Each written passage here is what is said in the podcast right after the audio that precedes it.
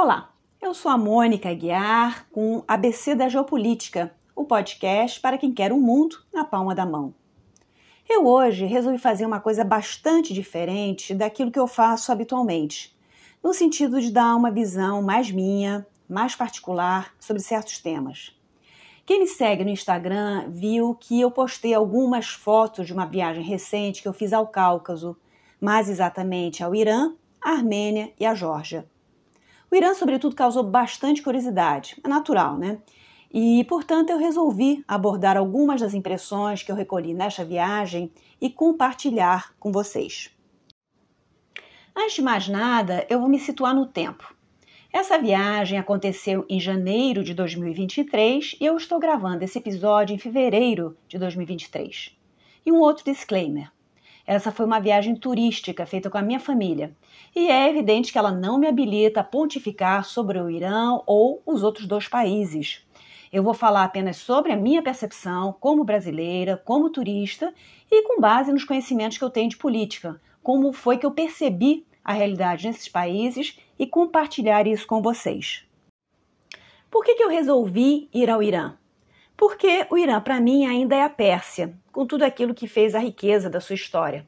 Com Persépolis, Dario Grande, Xerxes, Artaxerxes, e também, é claro, o Irã da Revolução Islâmica, que foi uma das primeiras revoluções que eu acompanhei no noticiário, no início da adolescência.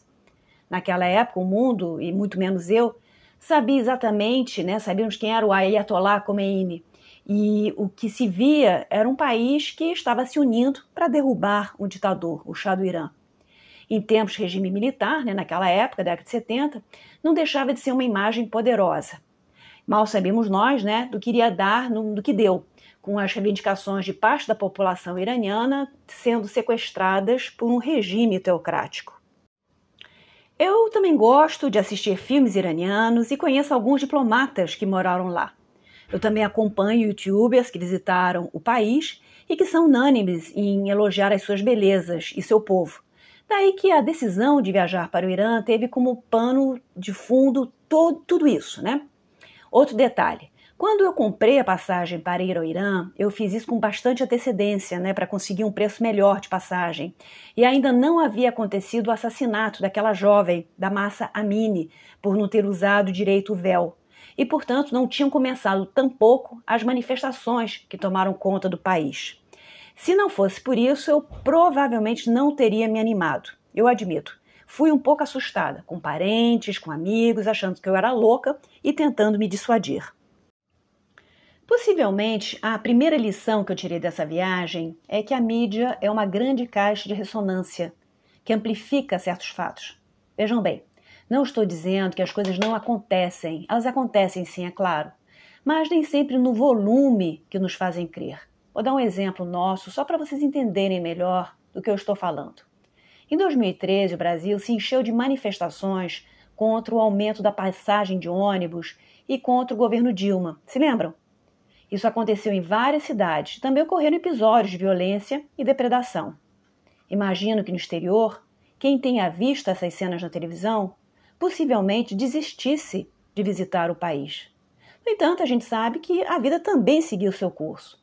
As crianças iam para a escola, as pessoas iam trabalhar, ao supermercado, ao cinema, etc. Então, por quê? Porque essas manifestações estavam circunscritas a determinados locais e horários dentro da cidade. No Irã, eu me hospedei em quatro cidades: Teherã, Shiraz, Yazd e Isfahan e conheci algumas outras pequenas localidades no caminho.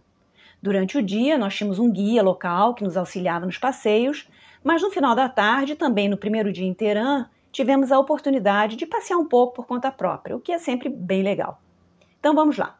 Impressões do Irã. Em primeiro lugar, me pareceu um país muito mais moderno, muito mais rico do que eu imaginava. Também não sei muito bem o que eu esperava. Talvez uma mistura de Egito com Cuba, por causa das sanções internacionais. Detalhe: eu não conheço Cuba, mas já tive a oportunidade de conhecer outros países relativamente próximos ao Irã, como a Síria, Líbano, Turquia, Egito e Argélia. Teherã é uma cidade moderna, não é particularmente bonita, mas é arrumada, limpa, com muitos prédios em construção, é, também tem muitos parques e o metrô é bom. Na primeira noite, nós voltamos de comer street food né, com os meus filhos e meu marido e nós pretendíamos voltar ao hotel de metrô, mas como ele já havia fechado, nós fomos obrigados a voltar andando. Em momento algum senti qualquer tipo de perigo vindo das ruas. Aliás, na viagem inteira, acho que só vi um muro pichado. Em momento algum, andando por ruas ou becos, senti cheiro de urina ou de fezes, como a gente costuma sentir nas cidades do terceiro mundo. Na verdade, nos subúrbios das quatro cidades, se excluíssemos os cartazes escritos em farce e a eventual mulher vestida de chador, né, aquela vestimenta preta que cobre os cabelos e parte do corpo, eu me sentiria num subúrbio de alguma pequena cidade europeia. Acreditem se quiser. Nas cidades menores, vimos ruas cujos postes estavam decorados com cartazes de rapazes jovens. Descobrimos que eram fotografias dos mártires, né? eles são chamados assim, ou são mais exatamente os combatentes falecidos durante a guerra Irã-Iraque.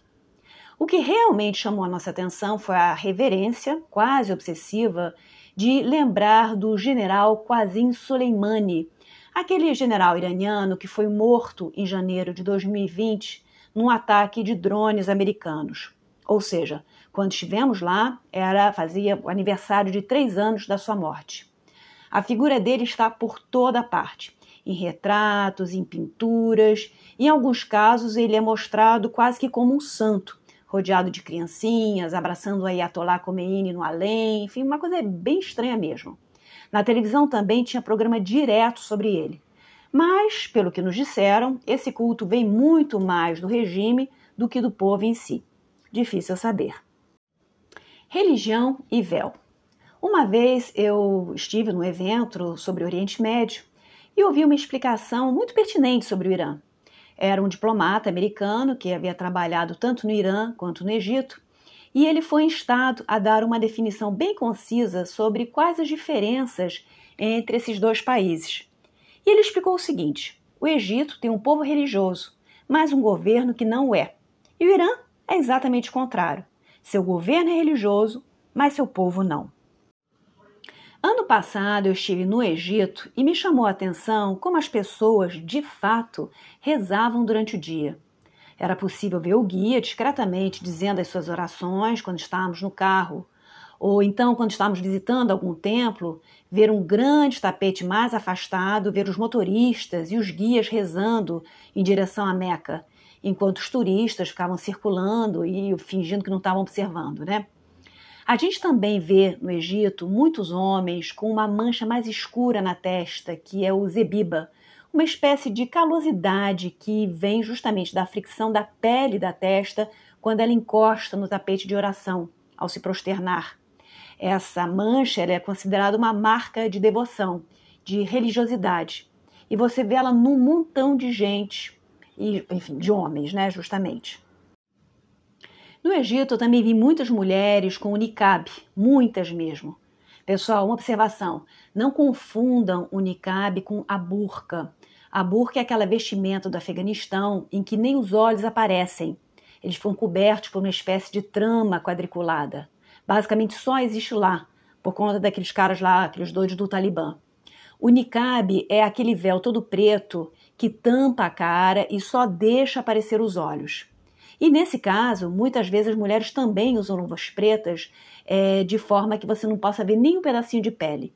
Inclusive, por necessidade de modernidade, eu percebi que elas, para poder deslizar o dedo no celular, elas fazem um furinho na luva, tipo um rasguinho na parte que corresponde ao dedo indicador. Dessa forma, a pele consegue tocar a superfície do telefone. O que também me impressionou é que vi essas mulheres, não somente na rua, aeroporto, estação de trem, enfim, mulheres que possivelmente são de meio econômico mais modesto, mas eu também vi em ambientes relativamente elegantes, como em restaurantes de hotel internacional, enfim, usando um bom relógio, uma bolsa de grife, com um marido jovem, um marido bonitão a tiracolo. É, eu me lembro, por exemplo, de um casal jovem, isso no Egito, tá? É, olhando as fotos em papel que é, eles estavam tirando de um envelope. E eu estava sentada numa mesa próxima, né, espichando o pescoço justamente para poder bisbilhotar as fotos, e que mostravam o rapaz junto daquela mulher, né, que é aquele ser encapuzado, ainda por cima de óculos, que podia ser qualquer uma, já que não dá para enxergar nada mesmo. E com todo respeito, né? Mas naquela ocasião eu fiquei imaginando, caramba, como é que você faz numa foto de família com todas as mulheres vestidas desse jeito para saber quem é quem? Tipo assim, ah, olha só, aqui a fulana, a tia, a sogra, a cunhada, como é que você distingue uma da outra, né? Bom, mas enfim, talvez essa moça não fosse egípcia, mas saudita ou dos Emirados também, não vá saber, né? Em suma, quantas mulheres eu vi de niqab no Irã? Nenhuma. As atendentes de hotel e outras profissionais usam o hijab, que é aquele véu com uma espécie de touca embaixo que não deixa escapar os fios de cabelo. Pode ser preto ou pode ser em tons neutros. Na rua vi moças usando boné ou então de lenço, e muitas vezes esse lenço escorregava, né? Estava na metade da cabeça, revelando os cabelos. Mas, é claro, essas moças que andam nas ruas não são necessariamente representativas de toda uma sociedade. São provavelmente as mulheres mais emancipadas. De modo geral, dá para perceber que é uma sociedade bastante masculina, no sentido de haver uma maior presença de homens em locais públicos.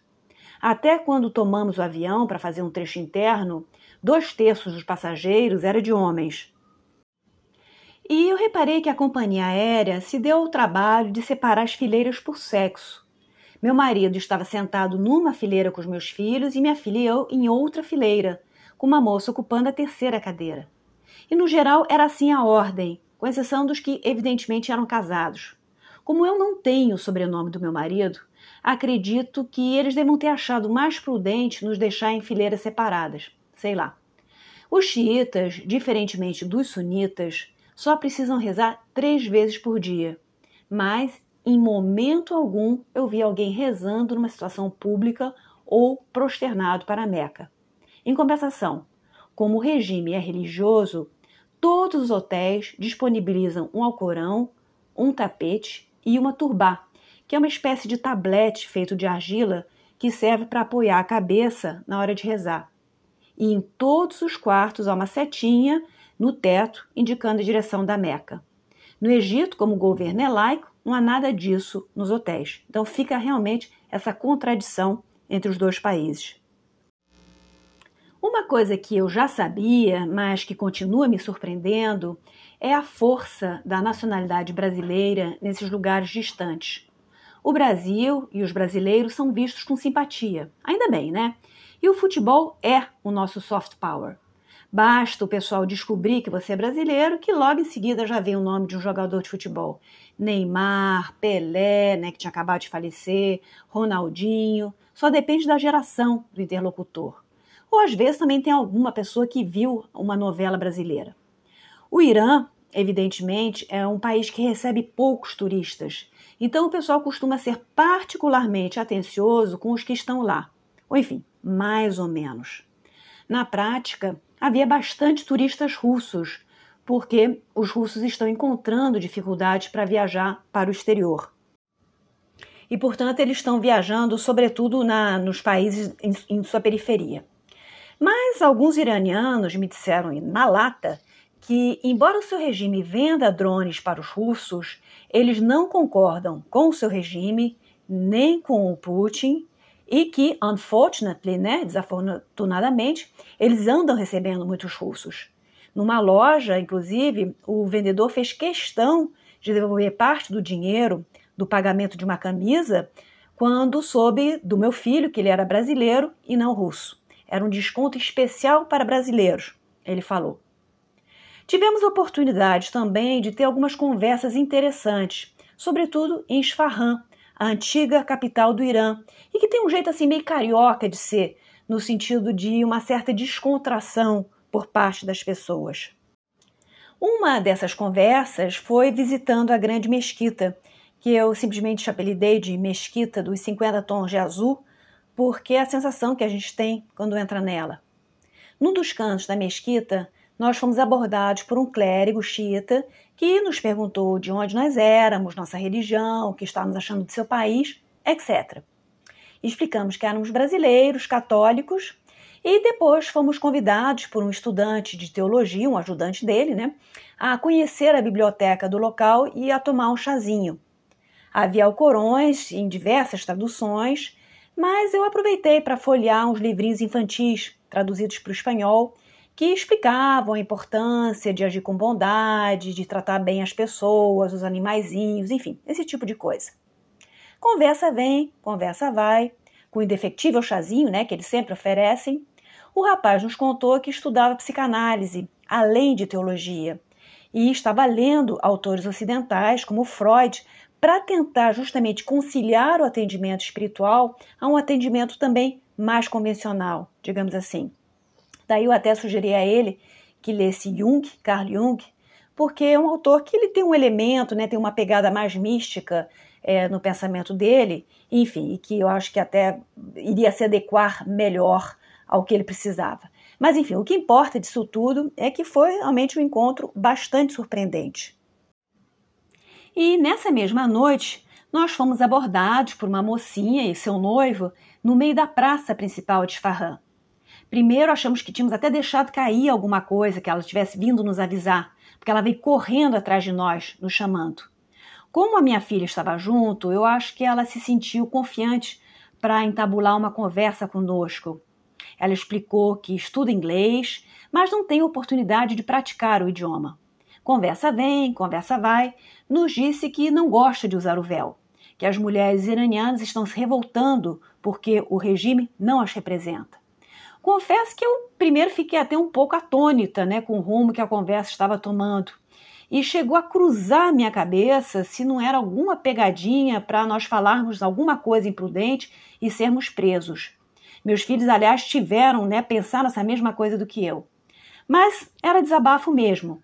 E o mais divertido disso tudo é que foi juntando gente em torno nosso, né? Pessoas que estavam na cara, não entendiam uma palavra de inglês, mas que perguntavam ao noivo dela quem nós éramos e ficavam por perto, né, assistindo aquela cena toda. Então, realmente foi juntou um bolo de gente foi uma situação absolutamente inédita que nós vivenciamos. Qual o maior perrengue pelo qual passamos? A dificuldade de se conectar à internet, porque não é possível adquirir um chip local e, mesmo com o modem, a internet está sempre caindo. E também tem o bloqueio do WhatsApp, que exige que se baixe um VPN para conseguir receber as mensagens, entrar no Instagram, etc. Antes dos protestos, parece que a internet e as redes sociais eram mais acessíveis, Agora o regime realmente apertou bastante. E claro, outra coisa que também atrapalha são as sanções internacionais, que impedem o uso de cartão de crédito no país. Aliás, eu imaginava que as sanções internacionais estrangulassem bem mais a economia iraniana e que o país estivesse parado no tempo. Mas não foi a impressão que tive.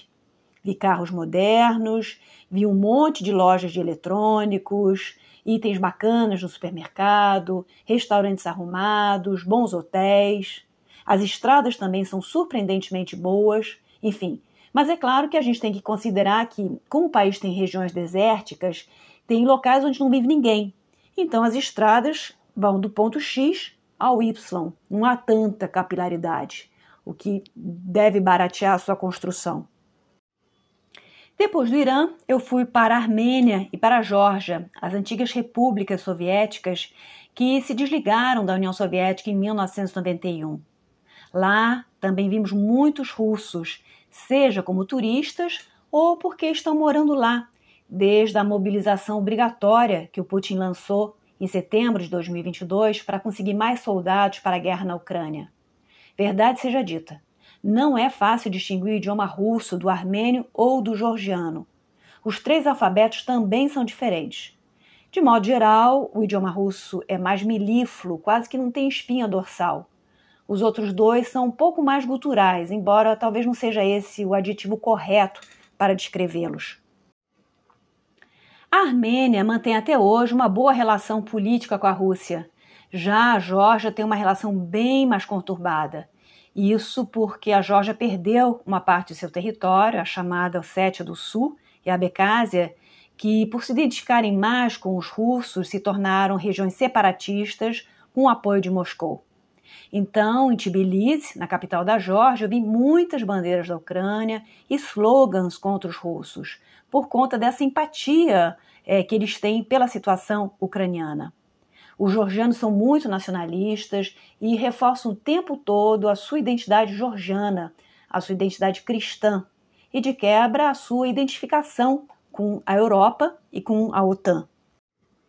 O que eu achei interessante é que eu tinha a noção de que a Geórgia era bem integrada à União Soviética, talvez porque o camarada Stalin viesse de lá e porque outros georgianos tiveram bastante sucesso nas fileiras do Partido Comunista e no mundo das artes. Ou seja, os georgianos não chegaram a ser exatamente cidadãos de segunda classe, como em outras repúblicas é, dentro da União Soviética embora talvez não fossem propriamente cidadãos de primeira classe, tampouco. Mas em Tbilisi eu visitei uma exposição chamada Os 70 Anos de Ocupação Soviética, ou enfim, um nome desse gênero, né? E nessa exposição se mostrava a repressão bolchevique e como a elite georgiana foi dizimada nos primeiros anos da década de 1920. Mostrava também como surgiram os movimentos nacionalistas e como eles foram perseguidos. E no final terminava com um grande mapa da Geórgia dizendo: a ocupação continua. E justamente em destaque a parte da Abecásia e Ossétia do Sul.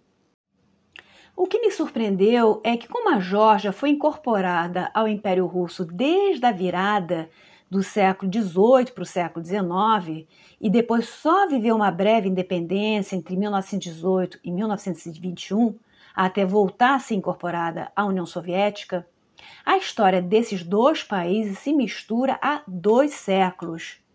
E a gente sabe que na época da incorporação da Geórgia à União Soviética, nem todo mundo considerou isso ruim, muito pelo contrário.